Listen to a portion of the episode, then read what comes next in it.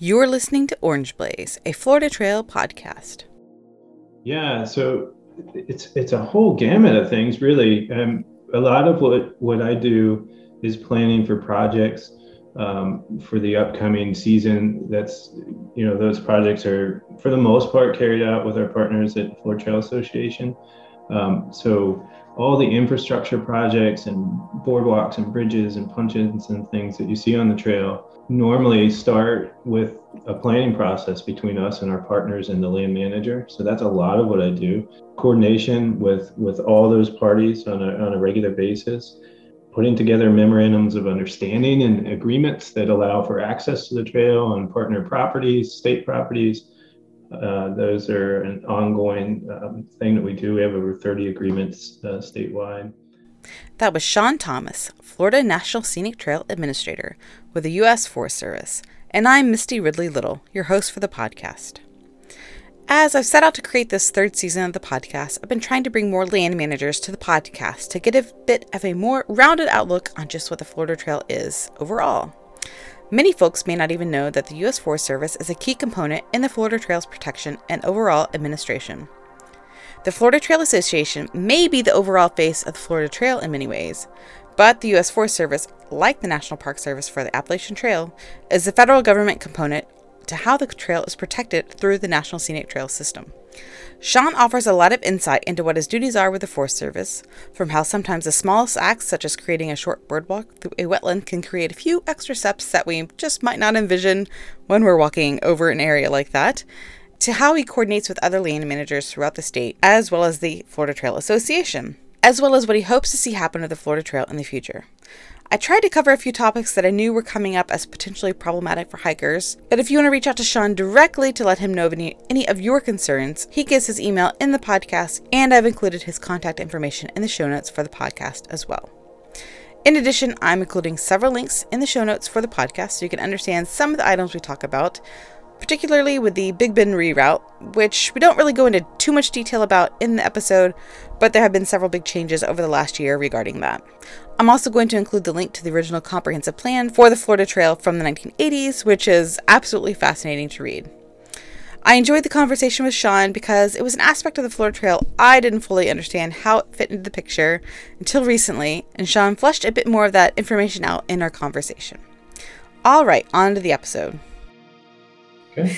All right. So, Sean, thank you for uh, coming on the podcast. I appreciate you taking your time, uh, and it's your evening hours too, uh, off your work hours to speak with me. And uh, I wanted to have you on because I think you know there's some people who probably have a vague idea that there's another agency out there helping, uh, you know, run the Florida Trail aside from the Florida Trail Association, but most people are familiar with the Florida Trail Association in conjunction with the Florida Trail, but I wanted to bring the knowledge of the Forest Service to light and how it works with the Florida Trail and uh, in conjunction with that. And you are the person who is in that role. And if you would just maybe just introduce yourself and how you came to came, uh, work for the U.S. Forest Service and uh, a little bit about your role. Yes, absolutely, Misty. And thank you for having me. This is uh, really a pleasure. And it's great to be able to speak with you um, in my capacity. But yes, my name is Sean Thomas. I'm the Florida National Scenic Trail Administrator for the Forest Service. And I work out of Tallahassee, Florida, in our supervisor's office. But our program is actually under the regional office in Atlanta, uh, Georgia. Um, but I previously worked for uh, as a civilian with the Air Force as a wildlife biologist um, down in South Central Florida at a place called Avon Park Air Force Range. And we had a section of the Florida National Scenic Trail through there that was under the program I was managing. So I was familiar with um, the FTA volunteers and, and the Florida Trail a little bit. And when I saw uh, this position come available, it seemed like the dream job. So I applied at the last minute, not thinking anything would come of it. And uh, almost seven years later, here I am. So wow. that, that's how I got here. all right. All right. Yeah, I'm familiar with that section through Avon Park because when I through hike the Florida Trail in 2011, that was the route through there. And we had done a couple just day hikes, overnight hikes into that area before. So I, I was a little sad when it got rerouted. Of course, Kissimmee Prairie is beautiful as well. But I thought Avon Park is uh, an interesting area that you know you don't usually get to see unless you had special permission or you were hiking through the Florida Trail, and uh, that was a cool place. So yeah, absolutely. It, that was a really tough uh, decision to reroute the trail, and, and honestly, it, it made sense in the end. But I was I was equally sad to see it go. It was one of my favorite areas. Yes, yes. Yeah. So so what is your role? I mean, I mean maybe even did you have any understanding of what your role would be when you came into the position? Not exactly. I wasn't I wasn't as familiar with the agency's role um, in administering um, national scenic trails, and um, and I think um, you know, and, and that's again why I'm thankful to be on uh, your program because I don't think a lot of people are, and so kind of behind the scenes working. so uh, no, I didn't really know what my role would be. I mean, I knew the job description and I was familiar with the trail system, but that's about as far as I knew. Right, right. So what what what do you do? I mean, obviously, I think it's a role that probably fluctuates, you know, week to week and you know year to year even. But what are some of your duties that you do just kind of on a monthly basis? What are your your biggest priorities? Yeah, so it's it's a whole gamut of things, really. Um, a lot of what what I do is planning for projects um, for the upcoming season. That's you know those projects are for the most part carried out with our partners at Florida Trail Association. Um, so all the infrastructure projects and boardwalks and bridges and puncheons and things that you see on the trail um, normally start with a planning process between us and our partners and the land manager. So that's a lot of what I do. Um, coordination with with all those parties on a, on a regular basis. Um, putting together memorandums of understanding and agreements that allow for access to the trail on partner properties, state properties. Uh, those are an ongoing um, thing that we do. We have over 30 agreements uh, statewide. Um, and then some of the fun things that, that I enjoy doing are, are looking at gaps and opportunities in the trail and, and uh, getting out with uh, volunteers and with FTA staff members and looking at ways to close those. And then ultimately, that leads to uh, discussions with new partners or landowners or sometimes um, um, companies uh, or uh, private entities. So, um, yeah, that, that's pretty exciting. Um, other responsibilities we have is, are, is the data and, and financial management aspects. So we're, we, we're responsible to hold the authoritative data for the trail. Um, and then we, we make that available to the public. Um, and then, um, you know, me personally, I also do Appalachian Trail liaison duties for the southern southern region. So I mm. spend a little bit of my time doing that. Um, but for the most part, uh, here in Florida. Okay. Okay. So, so you're talking about working on the MOAs for land management, land managers, and kind of negotiating, like you know, replacing boardwalks and stuff. So, would you be like writing environmental assessments or doing any of that kind of work? We do. So, when we go into a project, we have to look at the um, the project planning aspect would include, um, you know, location, environmental review, um, um, tribal consultation, um, permitting, uh, depending on you know where where it is, that can be complex or fairly mm-hmm. straightforward. Um, and then it's uh, the implementation, ordering the materials, contracting uh, materials, delivery, that sort of thing. Um, or sometimes it's ordering through uh, the Florida Trail Association. Okay.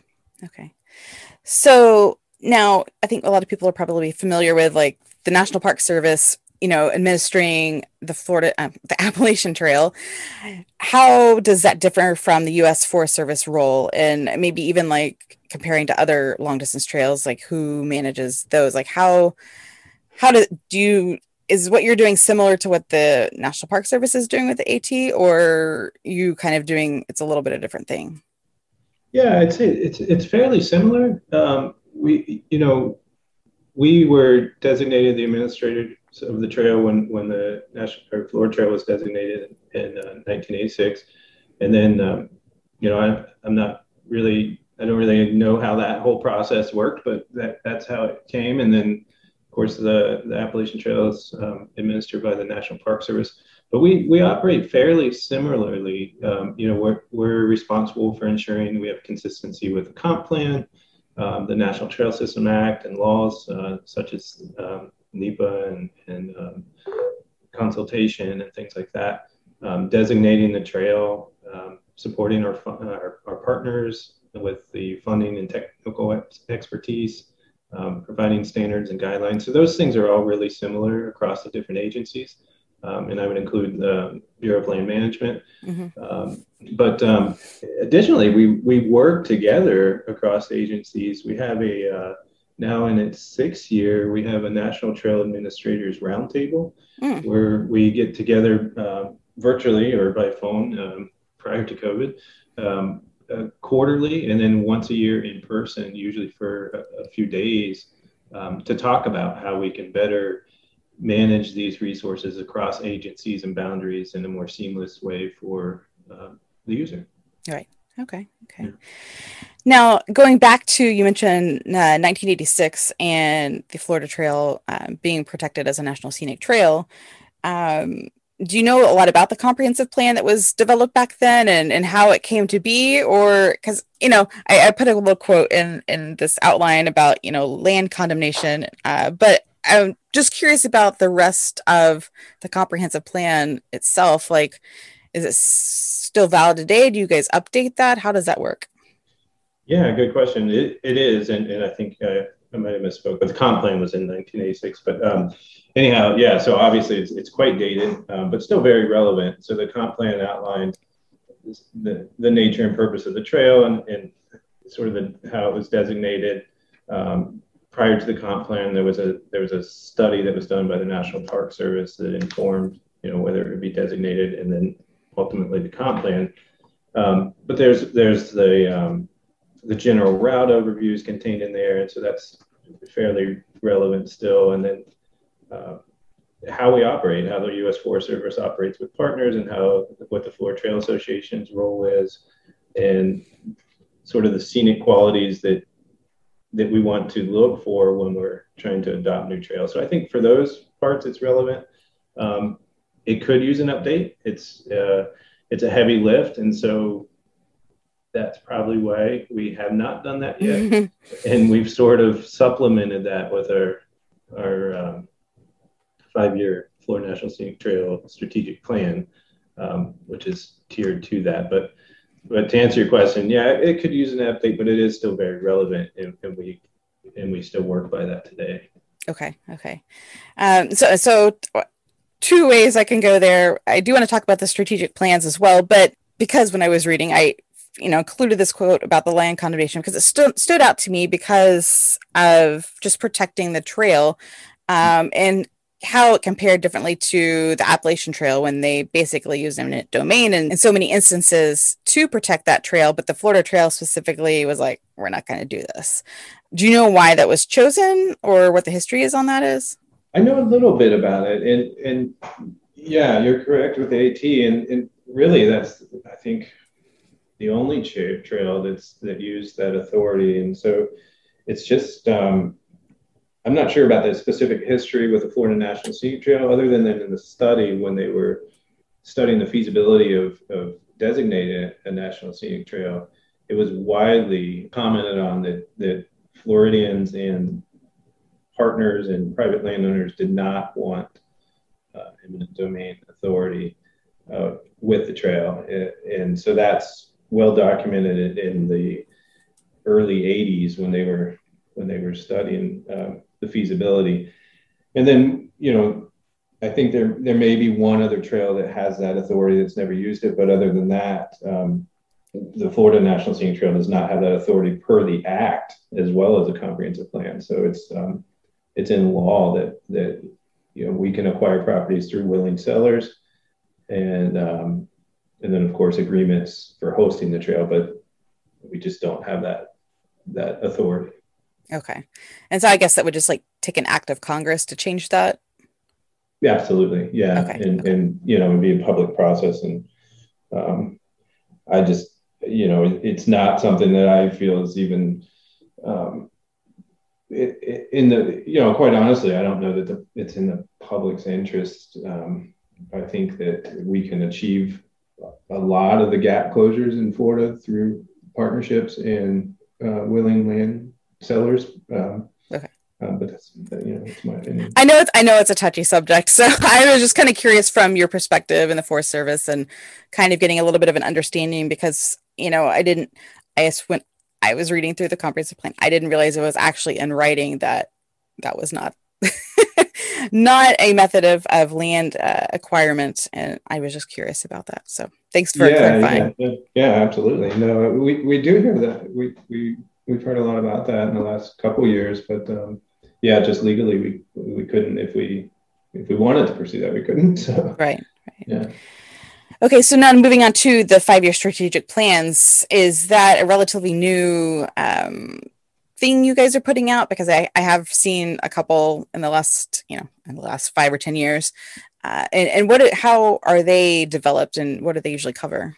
Yeah, thanks for asking. This is really exciting to me because we just revised ours. Um, I shouldn't say just revised, it's been a few years, but it, it feels like we just did it. um, it it's uh, the first one we, we did was in 2012. Um, we regrouped in um, 2017 to see if our if our goals are still relevant, and we determined they were. We modified a little bit of our goals and kind of reordered. I don't really want to say priority because we're working on everything at one time, but we did reorder um, the way that they're put into the document um, intentionally. Um, but and and then uh, as I mentioned, they align with the comprehensive plan, but they really focus on promoting connections to the trail, um, completing the trail. As, as you know, we have a lot of road walk, uh, sustainable management for the trail, and strategic partnerships. And then we have a, a, whole slew of action items associated with that, more than you probably want to read. But we have a separate document. It's our implementation guide, and that's really for. Um, it's public. It's on our website, but it's really for um, the Forest Service and Florida Trail Association and our coalition to really dig into the goals and the action items to make sure we stay on course and and achieve them and kind of move the needle and and particularly with the promoting connections. The completing the trails it's, it's happening um, slowly but but it's happening i think uh, as well as the, the, sustainable management. I'm pretty proud of um, you know the work that volunteers do and and our partners that that adopt our uh, our standards. So yeah. Right. So you mentioned earlier, uh, you know, we talked a little bit about you coordinating with other land managers and the FTA to accomplish some of these projects, but I guess kind of walk us through that process. So who's deciding does it is it maybe one of the um, you know local groups chapters deciding okay well we really need to build a boardwalk here and they're talking to the fta and then they talk to you or are you looking at things that need to be done and and you coordinating with the FTA like what is that process and who do does the FTA have to get permission from the Forest Service to do these things? How how does how does that happen? Yeah that's kind of a mystery I think for for a lot of people but yeah it's it's really um, kind of all of the above. Um, we have a, a, a pretty simple but I think um, you know informative graphic that, that's really just a, um, uh, a cooperative management graphic of the land manager, the Forest Service, and the FTA um, circular, and and that's kind of how we operate. Um, you know, ultimately, when we're funding projects, the the Forest Service and the land manager um, make the decision, but generally speaking, it's the FTA community volunteers, the public who identify a need. Um, we've worked with Florida Trail Association over the last, oh gosh, um, five to 10 years to develop regional staff that are, that are out in out every region of the state.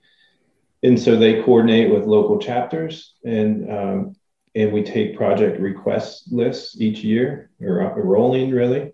Um, and then myself and staff will evaluate those based number one on safety, and then we look at a variety of factors. Um, you know, how how active is the trail location and so forth, and and what the needs are, and then considering our budget and capacity, we create a program work together with FTA each year. I generally coordinate with the land managers, myself, and the FTA regional staff member uh, to complete the permitting uh, requirements, make sure they're on board and supportive of the projects, um, and then we move forward. And so uh, it's methodical. It sometimes takes longer than folks would like, and and I share that frustration. But we we certainly do need to uh, consider safety, and so we have those general standards for creating a bridge and a boardwalk, and um, we really stress, um, you know, going with the process rather than just creating a homemade structure that might not be sound.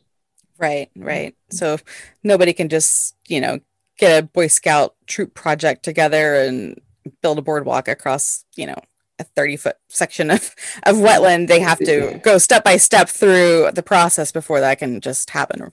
Exactly. But, but we do actually work with um, a lot of uh, scouts and um, youth groups and uh, alternative break college students, and they get out there and do the work. Um, but we are, you know, most of the time, especially if it's a bridge or something, it's we've had plans, um, engineered plans, and so forth, and it's ready to go by the time they're out there working on it. Right. Uh, but sometimes the scouts come to us with projects, and um, if it's a kiosk or something like that, we just have a discussion around it and uh, provide them with some of the materials in some cases, or the the actual panels, and and then they go to town. Okay, so that so that could that process can go pretty fast. What about? I'm sorry, going back to the boardwalk. It's like my go-to example here sure. because it's kind of simple. Uh, so would that be something that could be done within you know a field season, you know, in the fall before through hiking season, or is this like okay, I'm thinking about this in you know fall of 2019, but it's not going to get done till fall of 2020? Yeah, sometimes both. I mean, sometimes it's pretty straightforward. We we've done some smaller boardwalks that um, we've done in a matter of a couple months, um, and, and, sometimes those are a matter of um, volunteer maintenance. You know, they just can't get mowers across this really rough section or wet section of trail, and so we can put a pretty pretty simple structure in place. But then again, we have some just you know very complex and yeah long boardwalks, and some of those have taken uh, several years to plan and implement. Um, and usually it's a variety of factors. It's not just the kind of red tape that you might suspect. It's, you know, we get out there on the ground and, and we can't drive piles into the ground for a variety of reasons or some right. things like that. Yeah. Um, because I do I am an environmental consultant, uh, work for an environmental consulting firm during the day. My it's my part of my J job. So you're talking about driving piles. Do you have to do guys do arc surveys for any of this kind of stuff? Yes, and so um, um, that you know that's sometimes what what we have to be creative around. You know, we may not be able to drive anything into the ground, and so um, that's why you'll see a lot of um, um, floating puncheon uh, mm-hmm. Structures, particularly in our national forests and things like that. And that's that's generally the reasons um, okay. behind that. Yeah. Okay. Okay. Yeah, I think it gives people a perspective, especially when they're going hiking through, like, you know, why isn't this like this? It should be like this, and you know, possibly they're correct, but sometimes there may not be because there's an extenuating circumstance uh, behind that, and um, yeah, that's a a good point. Yeah. So, um, you mentioned the coalition of uh, you, you, know all your other uh, Forest Service and National Park a long distance trail uh, cohort, but I also noticed there is also the Florida National Scenic Trail Coalition. And what is that, and and how does that work? Well, it's a it's a group of rock stars, really. it's it's really a great group that I'm I'm so fortunate to be a part of. But it's really it's it's land manager um, leadership from most of the land managing agencies that we work with across the state uh, Florida Trail Association, University of Florida, counties. Um, we meet um, and have been doing so since the Forest Service established this coalition in 2010. Um, but we meet um, twice a year and we really talk about the strategic plan goals. Um, we talk about uh, you know issues that, that may be at the forefront. Obviously, COVID was was something um, to consider for the for the land managers and public. Um, but it's really all things about how can we consistently provide uh, a, a, a, seamless experience for hikers. And it may not, um, and well, I, I, would say it's not it's not perfect, obviously a, a through hike, but uh, just know that you do have all these land managers coming together from different agencies that are trying to improve the experience. And so um, they come together after volunteering um, to meet twice a year, and it's it's just a great experience. It's open to the public. Um, might not be the most exciting thing for the public, but it is open to the public, and we're generally just talking about strategic plan goals. Okay. So hikers, if they wanted to attend, they can come and listen in. Can they offer a viewpoint or is it just they have to sit back and listen? Yeah, the meetings are really structured and, and this isn't set in stone. So, you know, we could change this. We generally don't have too many of the public that show up. Um, but um, usually the front of the meeting is is is business and then we save some time for questions and answers and you know suggestions. Um, the only thing I would say is most of the time somebody's volunteering the space for this. So, you know, I, I usually put out a, a, notice that we're having the meeting, and then if there's a large response, then obviously we need a bigger space. So that, right. that's that's really right. the only factor. But other than that, yeah, they're absolutely welcome to. Okay, so is it is it like we're policy for like I mean, I guess you could talk about the strategic plan at that meeting. So you're like developing like policy, or are you just kind of strategizing between the agencies like what the needs and goals are for each of the land managers. Yeah so we don't do any policy um, uh, during those meetings. It's really information sharing and best practices. Um, you know um, projects will report out on what our program of work is and and sometimes it's garnering support from you know whether it's Florida Fish and Wildlife Conservation or, or Commission and uh, or different land managers and um, or if we have some uh, a chapter that would like to see a trailhead at this location, we might talk about that, but we don't we don't okay. do any policy making. Okay. Okay. Oh yeah. well, it sounds it sounds very interesting, and then I, I mean, just it seems like there's just a lot of components into how things get done between you know you're meeting with you know land managers, you're meeting with other trail uh, groups and you know then they get to FTA it's, itself there's just a lot involved in getting things done to protect the Florida Trail. there, there really is. Yeah, um, it, it, it, there's so many moving parts and uh, a, a, lot of um, a lot of energy behind the scenes for sure. Right, right. And I mean, are you the only one? Do you have like any uh, like field techs or anybody else kind of helping you behind the scenes, or it's just you doing this? Yeah, for for a while it was, but I have a, a deputy administrator, um, and I have an excellent um, uh, graduate student intern uh, that uh, obviously they rotate out while they're in. Usually, they're they're we have a partnership with the Florida State University um, Department of, of Planning and so um, we have a grad student generally working with us on on a lot of this um, planning, um, permitting, and things like that. Um, some interpretive materials, and then we have a uh, partnership position. It's our, our GIS program manager, and that's partnered with the Florida Trail Association. Okay. So that's uh, the four of us, sometimes two interns that work out of our office. Okay. Um, well, since you mentioned the GIS program manager, because that position I have seen recently advertised, uh, is so that would be a Forest Service paid job, not a Florida Trail Association job. It's actually a Florida Trail Association job. It's it's it's a little bit unique that particular position because it's a it's a uh, it's a partnership position. So we have day to day kind of uh, day-to-day duties are out of the Forest Service office here in Tallahassee, uh, but it is an actual FTA position. So it's it's a um, position that's funded under our cost share agreement with FTA. Okay. So that's how that that works. Um, yeah. Okay. So that is that is all very interesting and helpful um, because it seemed like it might be a little overwhelming just to, for one person to be doing all of these things. So I'm glad you have a little bit of help back there. Yeah. Thank you. Yeah. Um, uh, now to move on a little bit, do you have any estimations on visitor usage of the Florida Trail and just kind of what you're planning for? Obviously, I'm sure you've seen the increasing through hiker usage in the last five years, and just you know, I would assume we're going to slowly be increasing that even more in the next 10, maybe 20 years. Do you have any idea like what's really being used of the Florida Trail?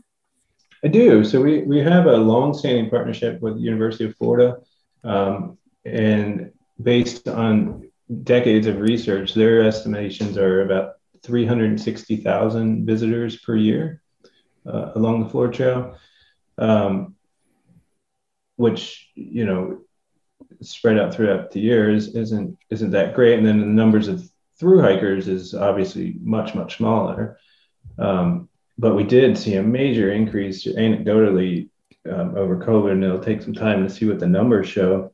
I know a couple instances where you know the numbers actually have doubled um, where we have the data.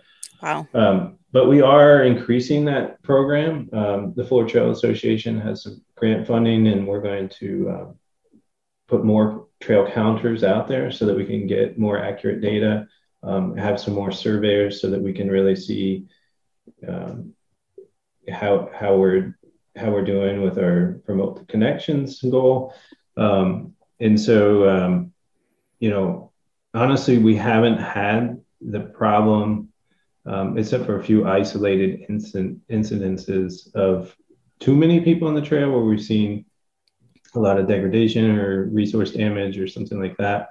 Um, we've had a couple of areas that you know, because of the usage, there's a lot more negative encounters with with wildlife, and so we've put some mitigation measures in place there. But we've really focused on um, promoting the trail and and and the awareness part of the trail and and trying to get more users. So we're maybe a little different than, than some yeah. of the trails that are that experience uh, the opposite. And so, um, but things like our, our Gateways Community Program and and um, some of the, I think, I'm hoping that some of the interpretive material and standardized kiosks throughout the state and, and things like that, I think will create some awareness. Right. So, uh, do you have any breakdowns on just like day hiker usage, like hunters, um, first time users, anything like that? Unfortunately, not a lot. We have a little bit through some survey data, but it's it's it's difficult to collect, and it takes a lot of resources. Yeah, um, we do have some um, kind of um, gender and age breakdown, and um, we can we can we can kind of estimate, you know, based on just sort of anecdotal through hikers, you know, yeah, that most of those are um, shorter distance hikers or day users. Mm-hmm. Yeah. Right, right. Um, you mentioned just a few instances of possible like degradation of habitat or, or resources. Uh, do you know what those areas were in particular? Yeah, we, we've had some negative um, bear and, and um, you know, camper hiker interactions in Ocala National Forest. Um, we've established the, the bear canister loaner program uh, together right. with FTA. So there's, mm-hmm. there's that to help mitigate. Um, we have some areas, particularly along some of our rivers, like um, uh, you can find a um, water management district in the Panhandle, for example, where maybe really the trail wasn't put in in the right place to begin with. Um, you know, a lot of times, you know, trails put in, there's very little use, and it's right on the edge of uh, of, of uh, a steep terrain. Mm-hmm. And, and, I understand that it's got a great view, but over time it starts to erode. And if we back it off a little bit and put it on a on a different grade, we can avoid some of that. And so we it's just instances like that where we've um, maybe routed the trail slightly off the edge of the yeah the, the slide. Right. Um, well, I was gonna say one place that I can, based on hearing from hikers that you might see issues with. And I don't know if you I've heard, but some of those camping spots in Big Cypress are get can get quite full in the you know that first week or two of of January when everybody's starting out. At least, at least they're going northbound. So I don't know if um, you've heard any of that, but I do know that they there's been some times where they've thought this might not fit everybody who's out here and that could create a, a potential issue of you know having hikers rolling in it late at night and potentially having to go three miles to the next campsite in the dark in the swamp and not being the greatest situation um, so I do know that's potentially an issue, and especially if it continues to be, you know, a lot more through hikers. And I don't know, obviously people can start staggering out their start time and and, yeah. and looking at that, but um, I do know I've heard from several hikers who've, who've mentioned that is an issue. I'm glad you brought that up actually, because I, I don't want to give anything away, and I, you know, I don't want to make any promises that we that we can't achieve. But I will say um, we're working through an agreement right now with National Park Service um, with with um, a number of items, uh, and and one of those is is the campsites and um, how we can better improve that. Okay. Exactly what you're talking about. So um, look forward to more details, and, and we'll you know. we and we have some other things there too, where we want to replace kiosks and, and um, they're excited about it and we're excited about it. So I think I think we'll see some of that addressed. Actually. Okay, good, good, because yeah. that I think that was my one worry of as trail usage increases is you know most people there's a high number of people who start the trail in Big Cypress and uh, you know they obviously kind of stagger out after that, but uh, they all seem to bunch up and it seemed like a big problem. So yeah, yeah, and, and, I think there's going to be there's going to be a need too, especially if we still if we see increased users and particularly with the kickoffs to uh, yeah to get some some you know some buy-in from from the hiking community too to to like you said stagger it a little more too. Yeah. Yeah. yeah. Okay. Um. So more issues down the line here uh, to talk about as obviously the big ones are you know gap closures and on the trail and i guess kind of you, you've talked a little bit about kind of how that works but um, maybe just talk about some of your the most recent you know big projects you've you know had the big bend project which seems to be in a state of limbo maybe and central florida uh, the Roadwalk reroute are, those are the two that I can think of that are the big ones. But yeah, like how how does working on getting trail off the road happen? yeah, it's that that is a uh, process. Um, I tell you, but it's uh, you're right. Those those were the two big ones. The Big Bend. Um, you know, obviously we we've had some setbacks there, and and we're looking at at that and what's the best way forward. So it's it's still very much on our radar. Um, I think um, I think the majority of the public, and including myself and FTA, felt like we had a, a really good option, and we still have a, a I think a great option. Um, we just need to do a little more work there, and and that's um, that's happening. Um, not the reroute, the work is happening. the reroute is in limbo.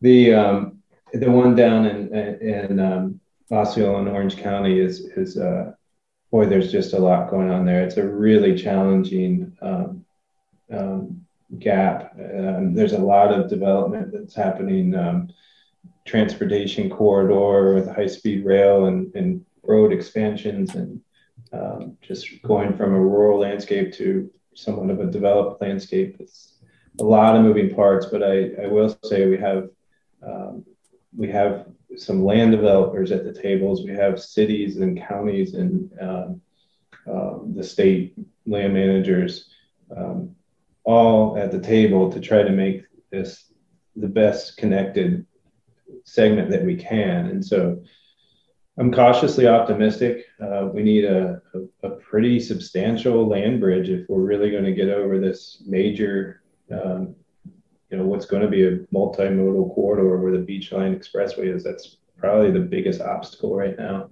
Right. Um, but we have some beautiful segments that have been installed. Um, they're small and scattered, but they're um, they're great in in um, in both Osceola and Orange County. So I think over time you're going to see that much better connected. Um, it's it's just not something that's going to happen too quickly. Right. And I will say some of the other smaller gaps um, you know, we, we chip away at um, it. But I, you know, since our our start of our 2018 strategic plan, we've added 55 new miles of trail and removed um, 30 miles of road walk. So I think it's um, something to be proud of. Yeah. and I say we between you know us and our partners, not just not the Forest Service. Right.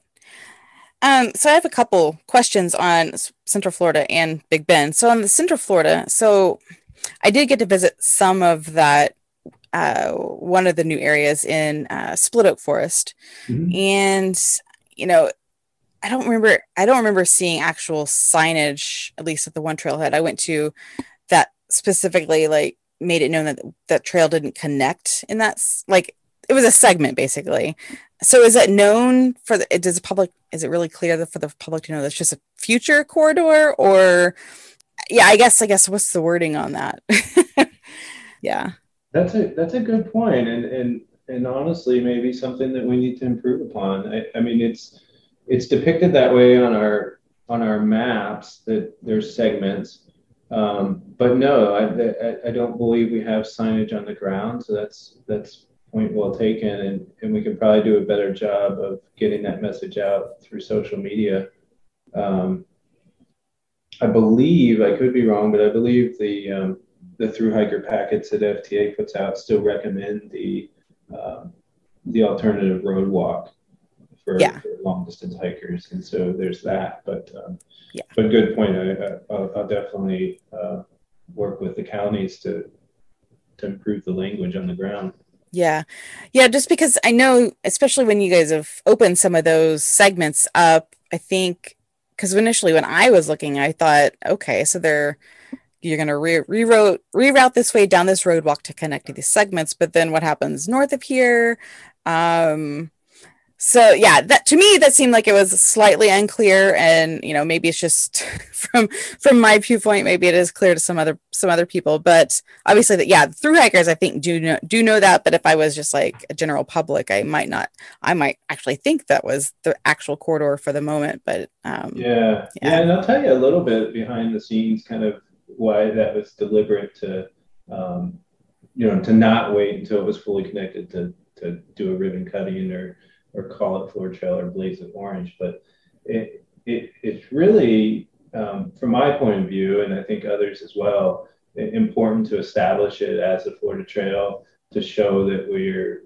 trying to connect this to get the local communities, um, you know, buy-in and ownership of the trail. So that's kind of the reasoning. But um, but yeah, I would definitely. I'd be a little disappointed myself if I went out to, right hike and, and uh, find out that I out of ground. right, right. Yeah. So I'm guessing like there's you couldn't ever coordinate with uh, the Deseret Ranch folks again. I know that y'all got that's been kicked off for like 20 years, but there's been no channels. They're just not not um, willing to have the Florida Trail again. Well, um, actually, um, quite the contrary. They've um, well, I don't want to yeah if you don't want to speak to what you can't speak to but i'm just i was just curious. Yeah no i'll just say not the not the historic route you know that's off the table. Um, but they do own some property in these gap areas between um, the segments that you were referring to and we have an agreement in place with them for some access across some um, some small areas of their property that connect to um, adjoining county properties and so they've been they've been quite cooperative, honestly. Okay. Um, they don't want us in, you know, in their uh, main operations area and so okay. forth. And, okay. We've respected that. But. Okay. I was just curious if you know maybe land, you know, whoever was running it at that time wasn't and new people came in, they would be more open to that. But I, just curious. Okay. Yeah. Okay.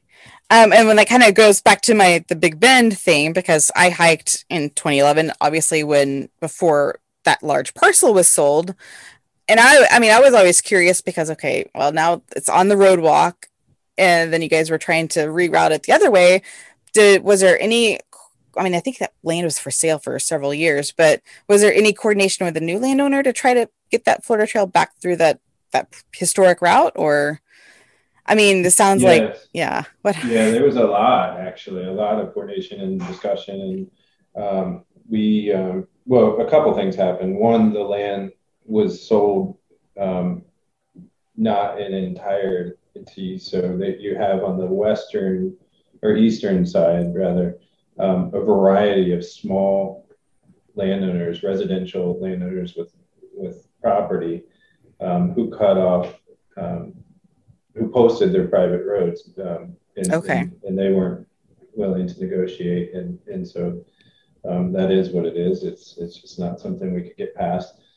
Um, so there was that. That was a blockage. But then the um, Four Rivers Timber Company that owns the majority of that now um, we did um, work out an agreement with them, a written agreement to get access on the southern portions of the property uh, to connect what would have been the, the reroute.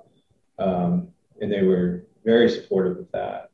And um, they did not, but they did also make it very clear they did not want us in that kind of historic route in their main timber operations.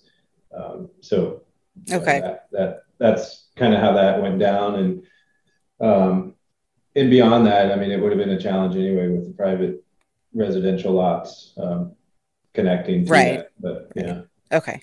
Yeah. I, I was just curious because, you know, obviously we only see what you guys are able to put out on, on documentation. We don't see the inner the back channel workings of you know every phone call and letter you guys write i was just kind of curious what what actually had happened. yeah, yeah I'm glad to explain it because we we had, um, and it's not just the foresters. I mean, our FTA partners were there, and, and we had a, a team working on this. Um, um, well, one of the FTA staff is a triple crowner, so he was involved in um, state agency partners. But with the with the timber company itself, I probably had I don't know, five sit down meetings with them. you know, so that's kind of what goes on. okay. We, we do these, yeah. Yeah, right. So, so when the Big Bend reroute, you guys are reworking, or can you say what you're doing to to try to make that work? Is what's and how long you think that's going to take? Yeah, I don't know. I think we need to go back and look at the um, um, the the decision process um, and, and, you know what's the best mechanism to make that decision. Um, so, you know, environmental assessment. I, you know, I, am not sure what okay. what will come of that. So that that's that's I'll be talking with our planners and, and the experts in the in that field about that. Okay. Um, so that's one component. And then the other component is is the um, that goes back to the comp plan and and the language around where where the trail should be. Uh, of course, that was you know in the 80s when the land use was quite different in the state of Florida. So that's that language is is kind of um, you know can be interpreted different ways, and so there that that's a pretty big factor. So I, I couldn't even I, I, I wouldn't want to put a guess on how long it would take because okay. there's so much um, that will have to be done you know internally with different right program areas. Okay. Okay. Well, do you have any other major projects like any bridges or anything else you're kind of working on that's behind the scenes uh, that's you're trying to get accomplished? We do. We've got um, we've got a number of them because we are um, really eager to get back out in the field after this past year. Yeah. Um, but we are um, we're working on a partnership with Florida Forest Service to try to get a, um, a bridge in Withlacoochee State Forest um, that's been needed for a number of years. Um, Big Shoals State Park in the new section of trail. Mm-hmm. We're working with them in the Water Management District to get a, a, a bridge there. Um, we have a major project that we're hoping is going to happen anytime in St. Marks uh, Wildlife Refuge in the Spring Creek area. Yeah. Mm-hmm. Yeah. So that's um, that's part of going way back to the um, BP oil spill funding, and, and, we we have approval for the project. We just haven't received the funds yet. Um, so that'll be substantial, I think, in a destination. Um, but then we have some um, Great American Outdoors Act funding for some um, deferred maintenance in Apalachicola, Ocala. Um, so I think you'll see that on the horizon too. Right. Okay. Um, I and I just thought of this as I was talking about bridges, uh, because it was came up when we were obviously hiking on our hike. But the the big road walk that you have to do around Crestview. Is there any plans to ever get a bridge like over the yellow? Is it the Yellow River right there? Yellow River. Is there yeah. any is is there any plans to get anything, or is that just like a no go situation? I have had many meetings um, about the Yellow River, and that's one of the um, I don't know. Maybe I just say I, I don't think I want to leave this position until we have a bridge over the Yellow River. so I'm very much um, working on. In fact, I was talking with the um, FTA regional manager for that region um, a couple weeks ago, and him and I were both saying, "Let's get this back on the radar." So yes, we'll be having those discussions um, ongoing. All right. It, will be a long. You know, that'll be a, a major obviously yeah. major structure. Right. Yeah. you need some engineering and a lot of money. right. Right. Okay. Um, okay. Now to switch topics again a little bit. I I don't know how much you deal with like any just hiker safety issues, and you know because I talk to you know through hikers you know several times uh, oh, several times a year you know not not every month do i talk to through hikers but i'm talking to them mm. often enough to know like what's going on and and the prevalent topics you know i see on it, instagram and facebook and, and talking to people are, are loose dogs um, mm. road walk safety um, safe camping options on road walks and then I, i'm starting to hear a little bit more of some racial issues from some of uh, you know d- different diverse hikers that are that are coming to the trail. And you know i don't know oh oh i'm sorry and since someone else is having some they've mentioned just being harassed by cops not knowing what florida trail hikers are. Mm. so i don't know in your outreach with communities what is your position on that? Or what are you work or can you work on on any of these issues? Yes we can. Um, you know we don't often have uh, authority to to you know to be out there on the ground in those areas. But I will say, um, you know, we had we had an incident. I guess it was 2019. It was you know pretty concerning, and our our law enforcement folks did get involved and coordinate with local law enforcement. Um, I've I've been aware of the loose dogs, and that that is a concern. And short of you know talking with local communities um, oftentimes, at least in the areas where I'm aware of it, it's it's the road walks. Yeah. And so um, that's a it's a real challenge. And I I've met with some local law enforcement and sheriff's offices, and oftentimes, um, you know, I've been to a lot of them, so they know about the trail. But a lot of times when I get there, it's well, what I don't know. We've seen these people coming through with backpacks, but we don't know what that is, you know. right. So, you know, so I think the more that we can raise awareness um, within the the communities, maybe that would help. Um, obviously, getting the trail off of the those roads would would be the, the ideal situation. But I will say we we've developed, um, and this is something that the coalition, um, you know, helps us with too. But we've developed kind of an emergency action plan and, and part of the strategy with that is to um, really for land managers, but the part of the strategy for that is to get out into um, the community, the smaller communities, into the first responders and law enforcement um, offices, and and make them aware of this plan, where the trail is in their area, provide them with the um, you know maps, be it um, paper maps or electronic, um, so that they're just aware. And yeah. you know that's um, I think that's a start.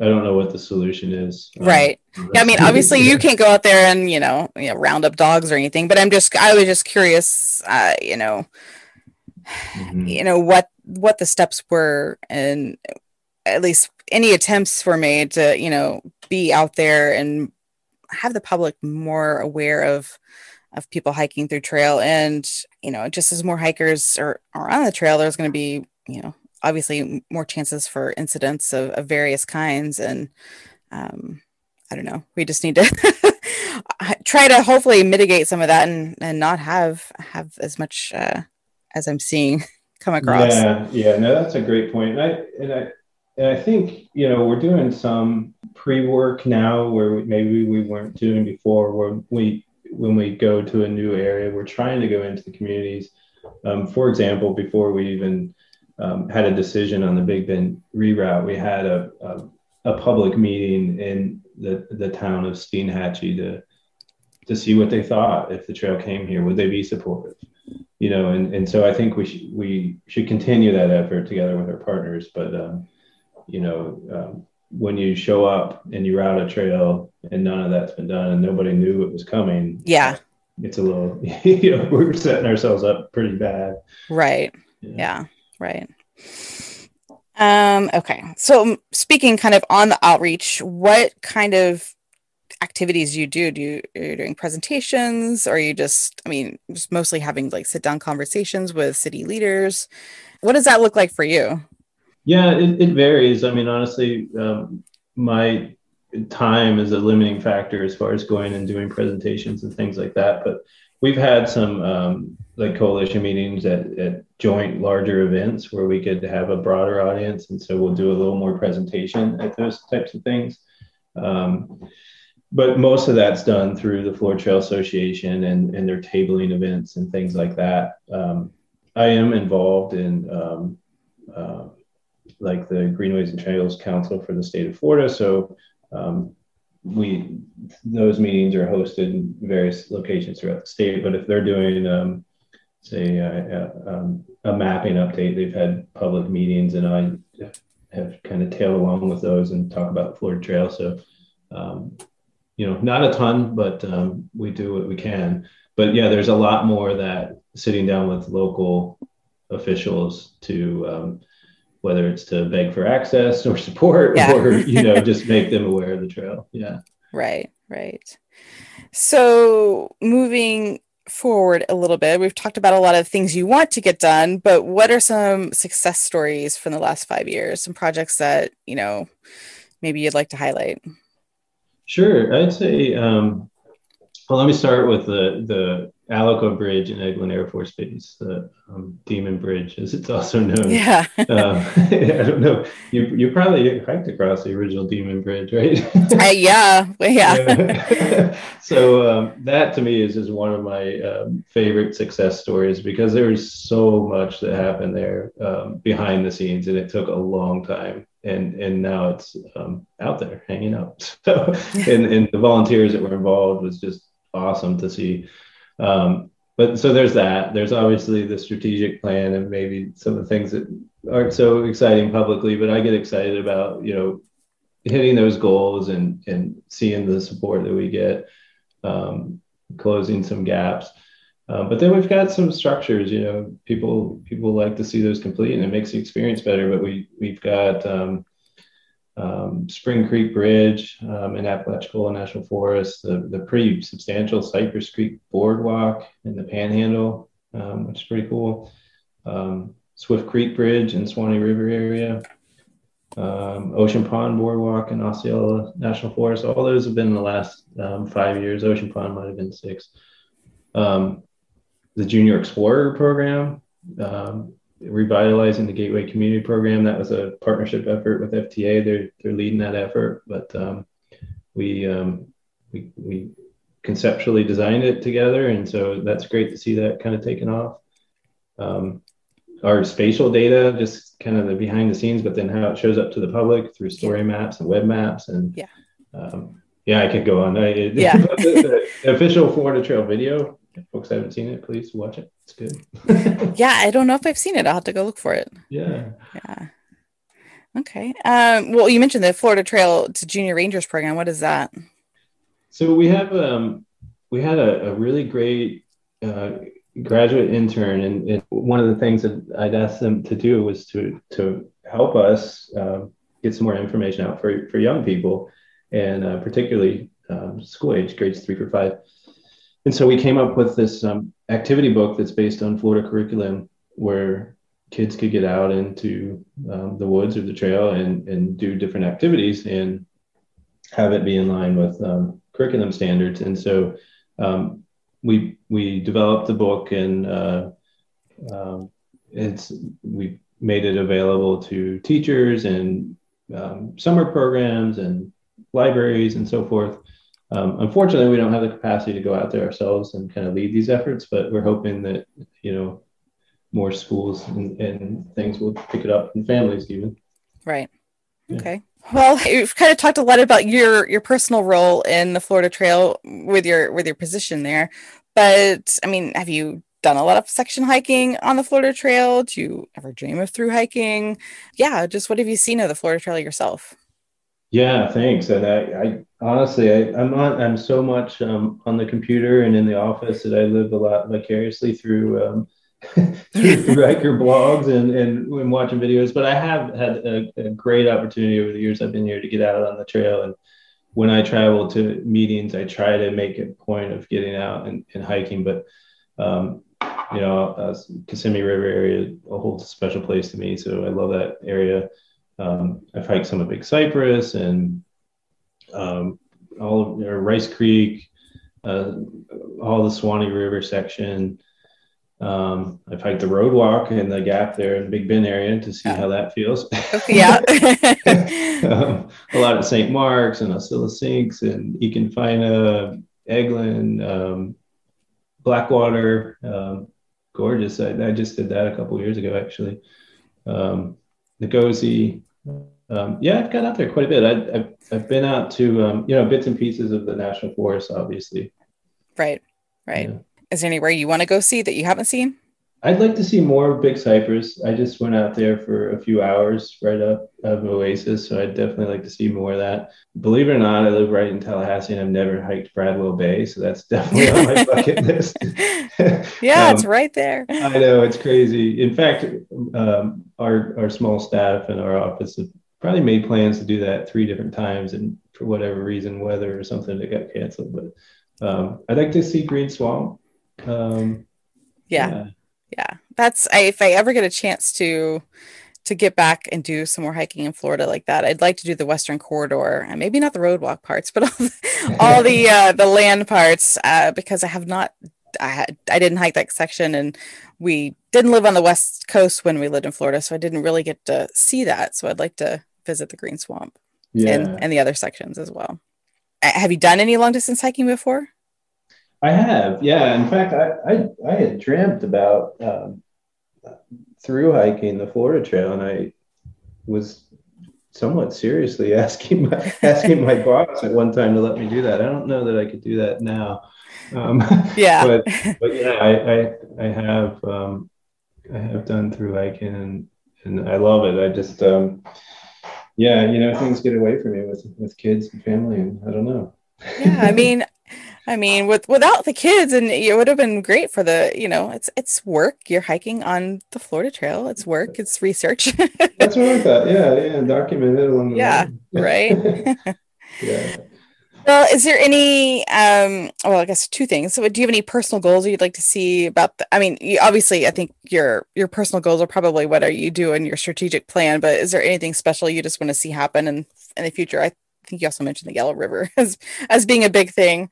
Yeah, for sure. I mean, project wise, the Yellow River, the Spring Creek um, project, um, those I, I, really want to see through. Um, but honestly, I, I want to see, I want to see more, um, a better representation of, of, of, people on the trail. And um, I want to go to more places and, and Floridians know what the Florida Trail is. Yeah. It's surprising to me how many people just don't know what the Florida Trail is and so I'm really working hard um, with our partners to try to change that. Um, yeah, I'd, I'd, like to see more families on the trail. Um, and then I'd, I'd, you know, I'd like to see the um, more state acquisitions and, and with the state acquisition process, um, some of our, um, some of those happen and gaps closed, obviously. Right, right. Yeah. Was there any final thoughts you want like hikers to know about the Florida Trail from the Forest Service perspective? Gosh, um, well, um, I don't know if I'll speak to the Forest Service, but I'll speak to myself as a Forest Service employee. Yeah, okay. Yeah. I, I would, um, I would just like folks to know that we, you know, I, I think sometimes with the, the feedback I get is, is there's things take too long, and but just know we're, we're advocates uh, on your behalf, and we're really working as hard as we can every single day to keep this a connected and protected trail and and um, fitting of a national scenic trail and you know and, and and my door's open i absolutely welcome comments and feedback and and complaints, you know, whatever yeah. it is, you know, feel free. By um, I'm not by any means um, afraid of that, and and I want to be able to address the concerns that are there. Right, right. Well, if they do have feedback or complaints, where can they reach you? Um, they can reach me probably best through email since I'm usually sitting in front of a computer. um, um, but yeah, uh, sean.c.thomas at usda.gov. Okay. And I'll put that in the show notes uh, in case anybody's like, I really, really want to email you right after this. or through um, FTA, um, through any of the regional staff. Um, one thing I didn't mention is, is we, we work a little unique, I think, with FTA as compared to some of the other agencies and partners. Um, we have weekly meetings with, with the staff, and I'm oh, okay. usually on the phone with, with some staff member more than more than that. And so we have a very close working relationship. So Okay. Reach me through there. Okay, perfect. Well, thank you so much for taking the time to chat. I think I learned quite a bit. Um, I mean, I had a lot of questions that you know, and I, you know, I didn't really know the perspective of the of the Forest Service uh, and how that worked. I, you know, I've been on the website several times before, but to me, you know, the Florida Trail Association is is really that that front facing personality for the trail. But I, I always knew that the Forest Service did a lot of background work, but I didn't know just how much. And I appreciate you sharing uh, all of that information. And uh, I'm sure you have so much more to say, and you know, try to di- keep it concise into this little podcast, but I appreciate you taking the time to tell us about it. Well, thank you for the opportunity to share, and and, and thank you for the work you do. I really appreciate that. It's uh, I'm a fan. All right, thanks. That's it for my conversation with Sean. I hope you enjoyed everything he had to say, and again, his contact information is in the show notes for the episode. If you have any questions or concerns that he might be able to address about your own experiences along the Florida Trail. That's at orangeblaze.thegardenpathpodcast.com. And you can message me directly at orangeblazepodcast at gmail.com if you'd like to send your concerns to me to forward to him if you'd like to remain anonymous. Until next time, happy hiking.